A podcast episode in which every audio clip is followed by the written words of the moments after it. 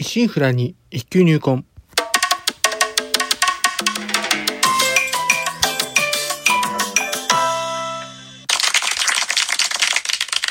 おはようございます。宝春堂です。今回配信82回目となります。日曜の朝、いかがお過ごしでしょうか？当番へお越しいただきありがとうございます。こうしてラジオトークでお話しできるというのも何かのご縁ということもあり、少し皆様の大切なお時間をお借りしております。当番組内容でございますが、私自身鍼灸師ということで、巷では針やお灸って聞いたことあるけど実態よくわからない。なかなか認知と曲がらず前からから抜け出せない。この鍼灸という世界を少しでも知ってもらえるよう微力ながらもお役に立てればという番組です。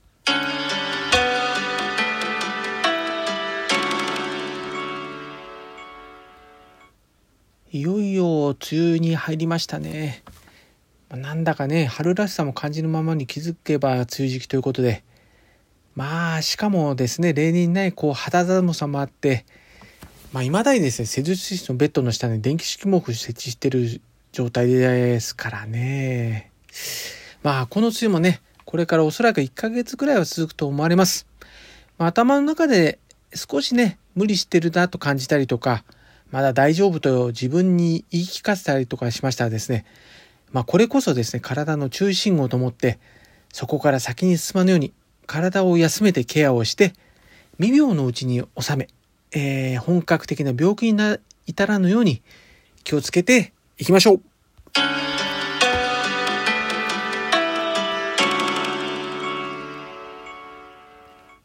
レッツハリキュー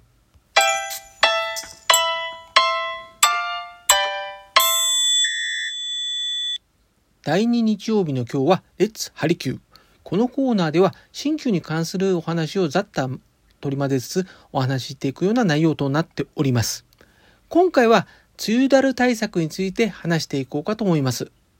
梅雨だるですね。梅雨にだるい。えー日本の四季のありようもですね、まあ、昨今はだいぶ様変わりしてきまして特にね春や秋を感じられる時期本当にね短くなったように感じられます。まあようやくね過ごしやすい季節を迎えたかと思えば、まあ、そろそろ梅雨入りとかって言っても梅雨入り宣言入っちゃったような感じになっております。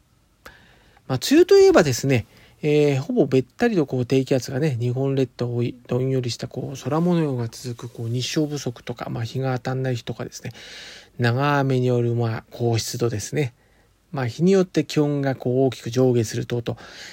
まあ一年のうちでね正直一番きつい季節かもしれませんね。えー梅雨時期と言いますとですね、まあ、風、寒さ、湿気、風、寒、湿を伴う季節もありまして、これらは気象という人体に、えー悪影響をもたらす原因となります。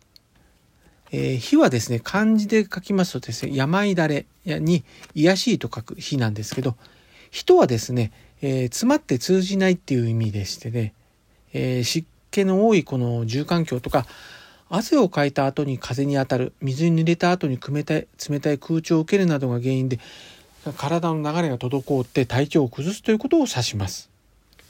さらにね、えー現在もコロナ禍でね、まあ、ようやくマスク外したりしてもいいようなとこありますよって言っていつつも、やっぱりマスクをね、常時着用して、まあ、あとここ2年ね、これまでの心的なストレスも溜まっていることと思われますね。まあ、そうした中おりますと、だるいとか、体が重い、憂鬱な気分、やる気がない、えー疲れが抜けない、まあ、などというね、いわゆるつるだ梅雨だるという症状に陥りやすくなります。また、この梅雨だるっていうのはですね、蓄積してきますと、頭痛とかめまいとか肩こり、むくみ、下痢、微熱、冷えなどといった自覚症状を伴う場合があったりもします。ということで、ここで良いツボを一つ。こうした低気圧優勢の時期はですね、頭痛や頭痛感、頭重感、えー頭重だるいとかですね、いうのが慢性的になったりします。そうした時に多いのが、眼炎というツボです。こちらのツボはですね、主に頭痛、めまい、耳鳴りなどに良いとされております。ツボの位置としましては、えー額の角、髪の生え際よりですね、親指一本ほど、一本分ほど下がった位置となります。こう、歯を噛むとです、動作をしますとですね、その付近がぐぐっと連動して動きますので、目安としてください。岩塩ですね。岩塩というツボです。えー、またですね、日頃の対策としまして、ぬるめのこう温度でね、ゆっくりと長く入浴して、こう心身の疲れを取るっていうのもいいですね。まあ、その際ですね、私もやってんですけど、お湯でね、温めたタオルを目に当てておくと、こう、一日ね、デスクワークしてたりとかして、こう、疲れた目をね、あの、休めるという意味でもおすすめです。その他にですね、えー、日に、えー、お日様ですね。まあ、たまに出た日もあると思うんです。そういった時はですね、少しでもこう日光浴することも取り入れくっていうのもいい、いいことですね。それにまた、あと、うん、ジメジメして蒸し暑い時期になりますんでね、食事の際どうしてもね、冷たいものをね、欲しがってしまうんですけど、せめてね、こう朝とかね、お味噌汁など一つはね、温かなものをね、取り入れるようにしておきましょう。他にはですね、えー、ストレッチをこうまめにしておくっていうのもやはり効果的ですね。その中でですね、肩甲骨の内側のゴリゴリ感、えー、私的にはですね、気疲れのコリって呼んでんですけど、そこのストレッチをちょっと紹介しますね。えー、まずは、えー、腕をですね、水平の位置にして、壁にこう手を当てるかですね、何かにまあ捕まるか、水平位置ですね、した状態で、まあ、手の腕の位置ですね、はそのままに、そこからですね、体を一歩こう前に進みますとですね、肩甲骨の内側がぐっと入る感じになりまして、肩甲骨内側がですね、こう、いい感じでストレッチが効きますんで、ちょっとお試しください。あるいはですね、えー、ご自宅であるようでしたら、ストレッチポールとか使ったりですね、またね、昔あ、どこにでもなんかあったんですけどね、あの、ぶら下がり肩甲筋のような鉄棒のようなもんですね。のようにぶら下がるのも結構見っちゃいいんですよね。本当に今だとね、会社にあってもいいと思うんですけどね。まあ、ともあれですね、えー、生活リズムを乱さず、日頃から疲れをこう、溜め込まないようにするってことが寛容なんですよね。まあ、本格的なこう、夏を前にね、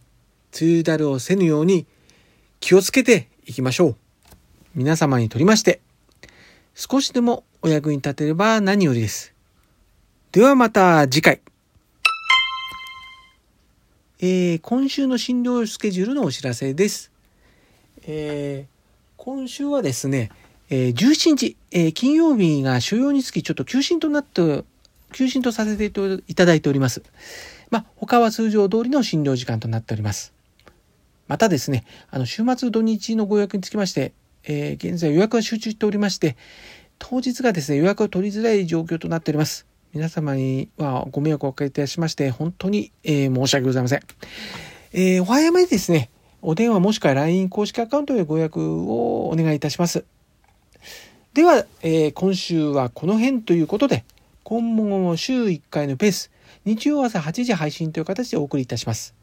お相手は少し忙しすぎはしませんか？柔らかな時間をあなたにの報春動画をお送りしました。お聴きいただきありがとうございました。このご時世です。